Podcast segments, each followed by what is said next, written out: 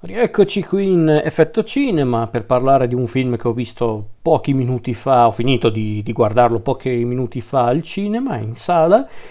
Eh, chiedo scusa subito per i rumori di sottofondo, ma c'è un diluvio universale dalle mie parti, un temporale fortissimo, quindi chiedo scusa per il rumore di eh, di tutto, proprio perché qui il mondo proprio sta sprofondando in una pozzanghera o comunque nel fenomeno di aquaplaning più grande del mondo. Comunque il film che sono andato a vedere stasera è niente po' di meno che No Time to Die, ovvero il venticinquesimo film della serie con protagonista l'agente 007, ovvero James Bond. Questo è peraltro il quinto e ultimo film con Daniel Craig protagonista nei panni appunto di James Bond. Dopo Casino Royale, Quantum of Solace, Skyfall e Spectre. Allora, che posso dire? Io beh, non parto dal presupposto di raccontarvi nei dettagli tutto il film, no, perché, anche perché non è che poi c'è molto da raccontare in realtà. Eh, vi basti sapere che questo è davvero il film conclusivo di, di Bond, proprio quello che pone eh, la fine alla storia di eh, alla storia proprio di James Bond come l'abbiamo conosciuta ai tempi di Casino Royale, film che beh, direi che ha più di, più di 15 anni, no beh oddio, del 2006, vabbè comunque una lunga, una lunga durata per un franchise che comunque esiste dagli anni 60 e che ha avuto tante, tanti rinnovi e tante, eh, tante sorprese eh, beh, direi che per parlare di questo film bisogna proprio parlare del, della saga di James Bond con protagonista Daniel Craig, che per farla breve mi ha sempre sorpreso questa nuova variante di James Bond per tanti motivi. Innanzitutto per sicuramente per come Daniel Craig interpretava il personaggio, ovvero un James Bond sempre elegante, sarcastico, ma anche molto duro, spietato, anche un po' cinico a dirla tutta, anche se chiaramente nel corso del film viene fatto intendere, nei film scusate, nei film viene fatto intendere che eh, dietro quel carattere molto chiuso, molto cinico ci sia molto di più che la semplice, eh,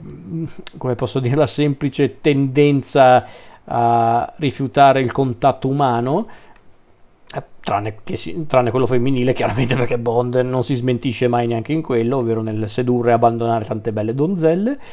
Ehm, però al di là di questo, la cosa che mi colpiva della saga di Bond con Daniel Craig protagonista era il fatto che per la prima volta i produttori e poi di conseguenza i registi, i sceneggiatori che hanno lavorato in questo progetto avevano deciso di fare una cosa particolare, ovvero di fare una sorta di rifacimento di tutto il mondo di Bond, quindi si ripartiva da, ze- da zero comunque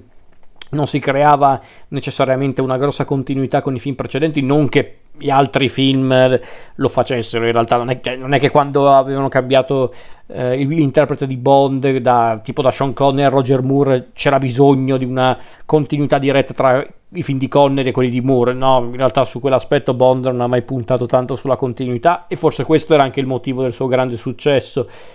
Eh, diciamo che solo i film fra di loro in base appunto al protagonista avevano qualche legame. Quindi non è che, non è che questa nuova, nuova, ormai neanche più tanto nuova fase di Bond aveva inserito la novità della continuità diretta tra un film e l'altro, no, c'era già questo elemento già ai tempi di Roger Moore, anche anche all'epoca di Pierce Brosnan, ma stavolta era diverso perché qui invece c'era proprio una, narr- una narrazione orizzontale che si è proprio creata in uh, cinque film, quindi Casino Royale eh, presentava appunto all'inizio James Bond, il suo mondo rinnovato, Quantum of Solace ripartiva proprio dal finale di Casino Royale, Skyfall comunque eh, raccoglieva qualcosa dai due film precedenti, Spectre addirittura raccoglieva tutto il seminato eh, fino a quel momento, reintroducendo il, il, cattivone principale della saga di Bond, ovvero Ernst Stavro Blofeld, interpretato da Christoph Waltz, mentre No Time to Die voleva porre proprio la parola fine alla, alla saga di Bond con Daniel Craig. Allora, come dicevo, non starò qua ad anticiparvi nulla su, sul film, sulla trama del film, vi basti sapere che proprio questa è l'ultima avventura di Bond. E non è che questa è un'anticipazione grossa, è proprio è, è un fatto, perché credo che anche i Sassi sapevano che questo era davvero l'ultimo film con Craig protagonista. Che dire, allora questo film innanzitutto è il primo film dopo, dopo, Skyfall e Spectre non essere diretto dallo stesso regista. In realtà, è, in realtà, mi correggo, anzi, perché Casino Royale era diretto da Marty Campbell, che aveva già girato un film di Bond, ovvero GoldenEye, con Pierce Brosnan. Eh, Quantum of Solace era, era, mm, era diretto da Mark, Forst, Mark Foster, scusate, eh, mentre Skyfall e Spectre erano entrambi diretti da Sam Mendes. Questo invece No Time to Die, che mm, ha ha avuto una gestione un po' non, non travagliata, quello magari no, però comunque un po' particolare e quindi anche la scelta del regista per questo film eh, non è stata semplice. Fatto sta che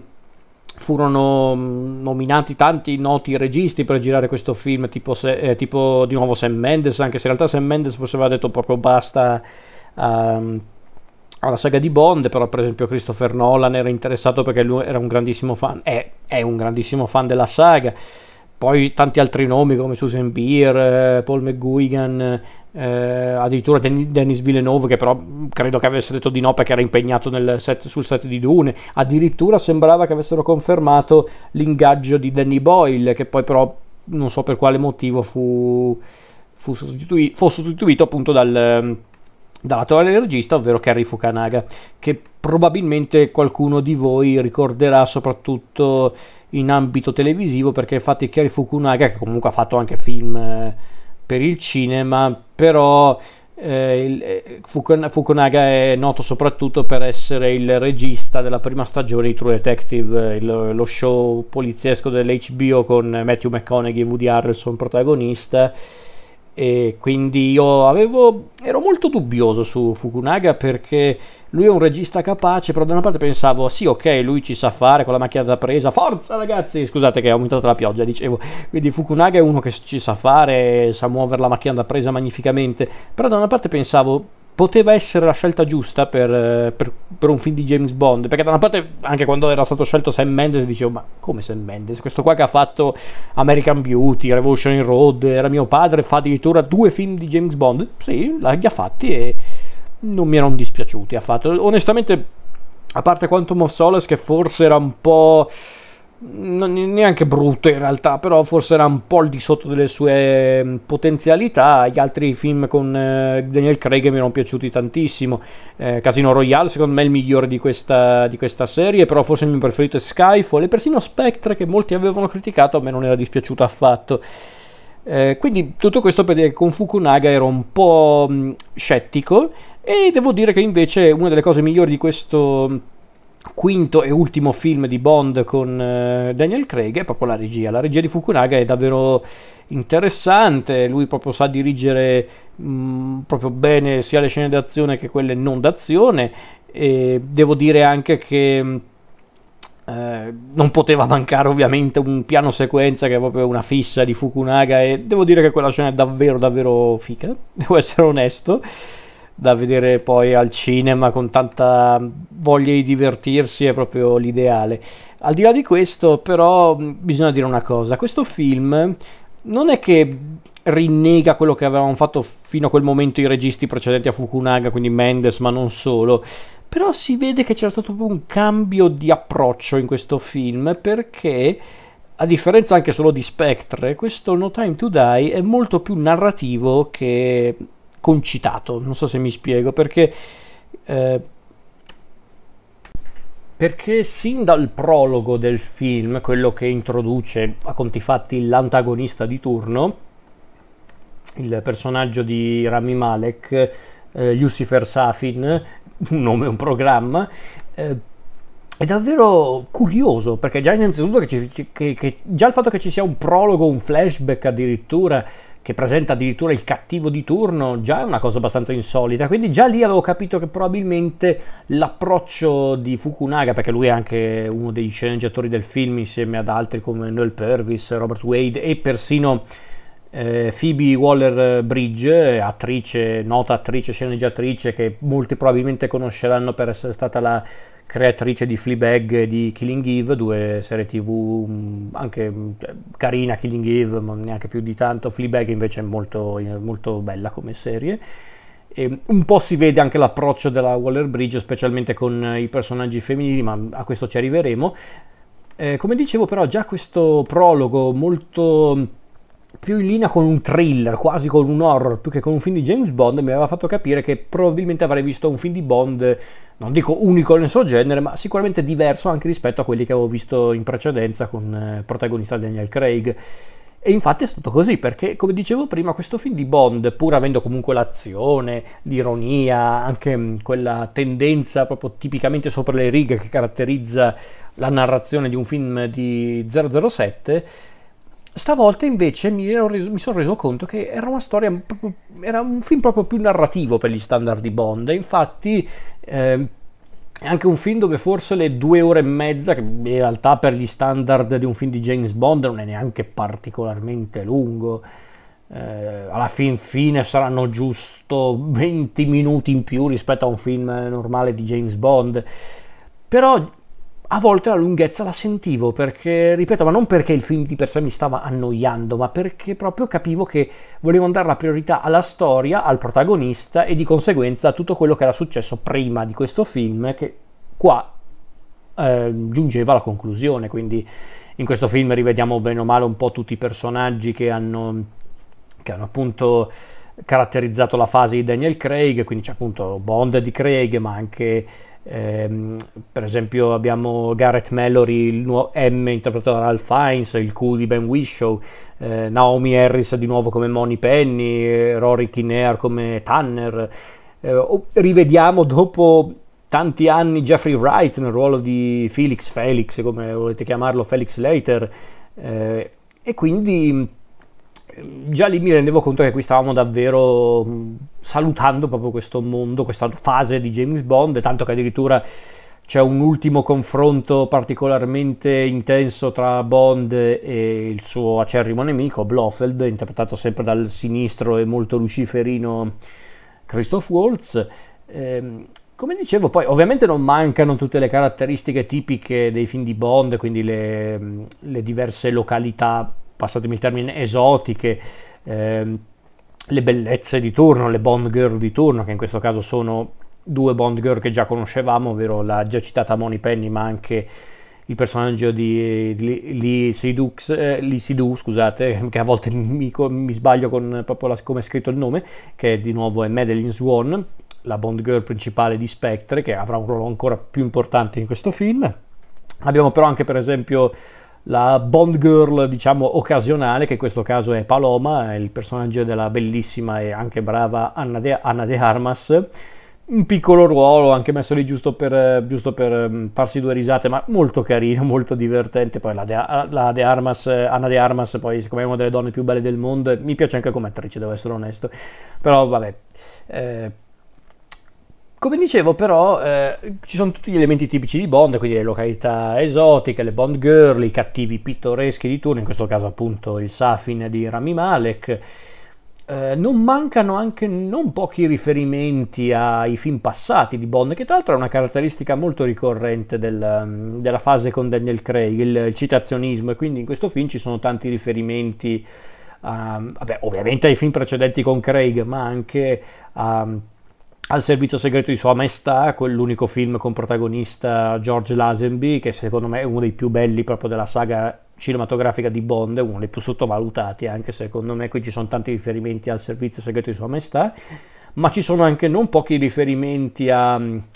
um, alla fase con Sean Connery, quella più amata e più storica proprio del franchise. Ci sono tanti riferimenti, per esempio, a Licenza di uccidere, il primissimo film eh,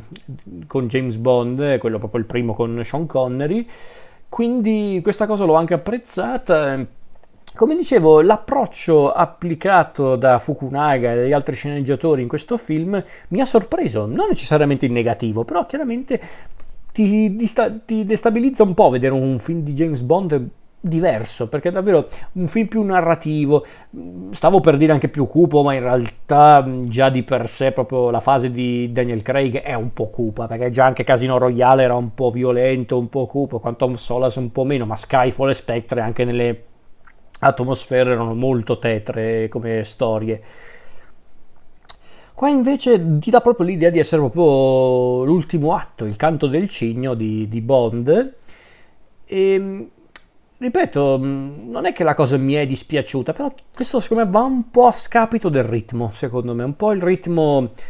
perde a causa di questa scelta, voluta sicuramente, ripeto, non è una cosa, non è un film squilibrato di per sé, perché c'è tutta la prima parte con il prologo di cui ho parlato prima, ma anche tutta la prima parte con la prima scena d'azione a Matera, con, ehm, con quelle scene un po' tamarre, proprio tipicamente alla James Bond. Poi però piano piano la storia diventa appunto, dicevo, più narrativa, si concentra più sui personaggi, con qualche scena d'azione anche carina, tipo quella a Cuba con Ana de Armas, eh, poi però la storia diventa sempre più ripeto, più stavo per dire intro, dico introspettiva, in realtà non so se è proprio il termine esatto proprio per farvi capire, è proprio una storia che si concentra più su la, la, il, il, tormento, chiamiamolo così, psicologico e, e, e, umano di Bond e dei personaggi che girano intorno a lui. È un, proprio un approccio diverso, anche, anche qua non posso anticiparvi chiaramente se non avete visto il film, però anche una certa cosa che si scopre a metà film, che è una cosa che probabilmente molti puristi della saga di Bond non manderanno giù, anzi non la sopporteranno affatto. È una cosa però molto, mm, eh, molto temeraria a modo suo. Io onestamente mi aspettavo un'altra cosa eh, che spero non... Eh, non si materializzi nel futuro, ma non si è materializzata in questo film, mettiamola così, però nel futuro ho paura che eh, potrebbe succedere, quindi, eh, quindi non lo so, non lo so perché il personaggio della, eh, di Lashana Lynch Nomi, che è la 007 attuale del film, perché Bond eh, all'inizio del film lui non è più un, un agente del, dell'MI6, non è più un, appunto, un agente con la licenza di uccidere, quindi la, so, suo, la sua sostituta è appunto il personaggio di Nomi Avevo paura di un, di un certo risvolto legato al personaggio, ma invece no, tutto sommato non, non, è successo quello che temevo e quindi questa cosa l'ho anche tollerata, anche se il personaggio è un po' odioso, onestamente, però è una mia impressione, chiaramente. Per quanto riguarda il resto, non ha magari quei guizzi che ti fanno apprezzare altri film di Bond un po' più dimenticabili, ma sicuramente anche più divertenti, anche un po' più avvincenti, però nella sua particolarità mi è piaciuto questo No Time to Die, non tanto appunto per il fatto che è l'ultimo film con Craig, ma proprio l'idea che fosse eh, appunto un, uh, un, film che mm, voleva anche eh, voleva anche diciamo dare una svolta finale all'ultima l'ultima fatica di Daniel Craig e quindi chissà cosa succederà adesso nel futuro del franchise eh, di James Bond. Eh, chi può dirlo? Ci sono state tante speculazioni onestamente non mi interessano nemmeno però davvero chi vivrà vedrà. Però per il momento la saga è finita perché Craig ha finito e va benissimo così ripeto nel senso è giusto che Craig avesse proprio deciso proprio di chiudere per un attimo tutta la storia e andare avanti con altri progetti. Mm, per il resto cosa posso dire? Tutto sommato ho apprezzato comunque il lavoro di Fukunaga, come dicevo a livello registico questo film mi è piaciuto, perché anche qui, anche su quell'aspetto è un film di James Bond abbastanza insolito, anche per, anche per gli standard della saga della fase, scusate, della saga con Daniel Craig, cioè Fukunaga ha proprio uno stile diverso rispetto uh, quello di Martin Campbell in Casino Royale o anche quello di Mendes in Skyfall e Spectre. Questa cosa mi è piaciuta, mi è piaciuta tanto e l'ho apprezzata davvero perché ti fa proprio vedere uno che è davvero in gamba con la macchina da presa e che ha voluto gestire a modo suo il film, che non è una cosa che capita molto spesso nell'ambito di film di questo genere, specialmente in quelli proprio di James Bond. Quindi l'ho apprezzato, l'ho apprezzato, devo essere onesto però come dicevo ci sono proprio quelle mm, neanche forzature, proprio quelle, quelle decisioni molto consapevoli ma anche molto pericolose a modo suo che rendono il film unico a modo suo all'interno del... Lo so, prima ho detto che in realtà non è proprio unico nel suo genere per, per quanto riguarda il franchise di James Bond, però effettivamente questo è un film abbastanza insolito per gli standard di James Bond e per questo l'ho apprezzato a modo suo, pur avendo qualcosa che secondo me non funziona del tutto perché Prima dicevo che era un film molto più narrativo, quindi l'azione va un po' in secondo piano rispetto alla storia, però va anche detto che le scene d'azione, quelle poche scene d'azione che ci sono, a parte forse quello, quella finale, lo scontro finale con,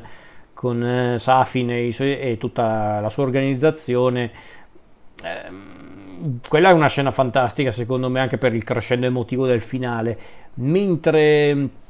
secondo me le altre scene d'azione sono divertenti, sono anche ben girate, ma non hanno magari quel qualcosa che le rende davvero, ehm, come posso dire, molto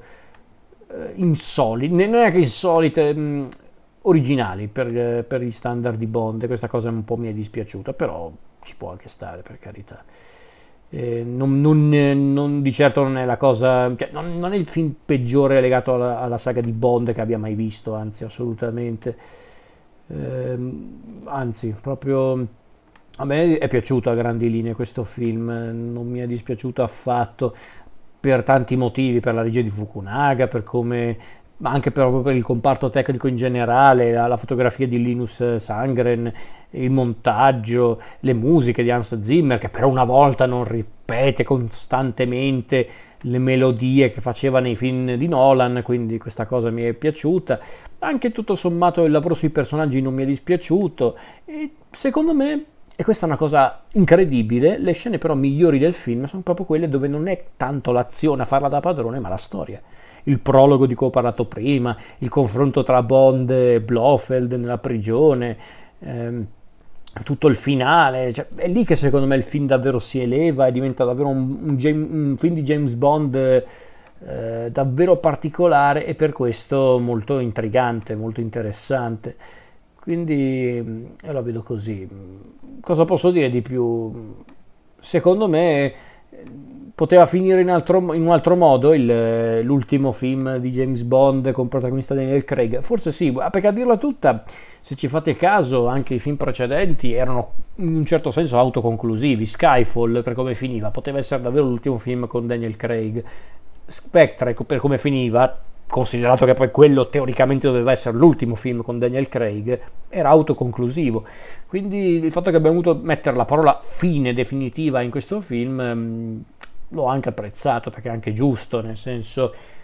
perché comunque non si può negare che mm,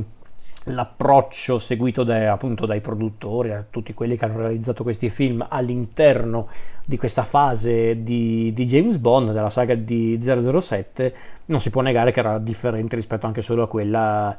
di, di, dei suoi predecessori, anche di quelli un po' più recenti come Brosnan, come Timothy Dalton, quindi questa cosa l'ho apprezzata. Al di là di tutto questo discorso, però bisogna dire una cosa, No Time to Die è comunque un buon film? Sì, secondo me è un buon film d'azione. Forse a volte ehm, è un po' vittima del suo stesso franchise, questa è la cosa un po' triste da dire, forse è quello il problema, che forse è un film che a volte deve pagare il confronto con i suoi film eh, precedenti, non solo quelli con Craig, ma più in generale il franchise di Bond.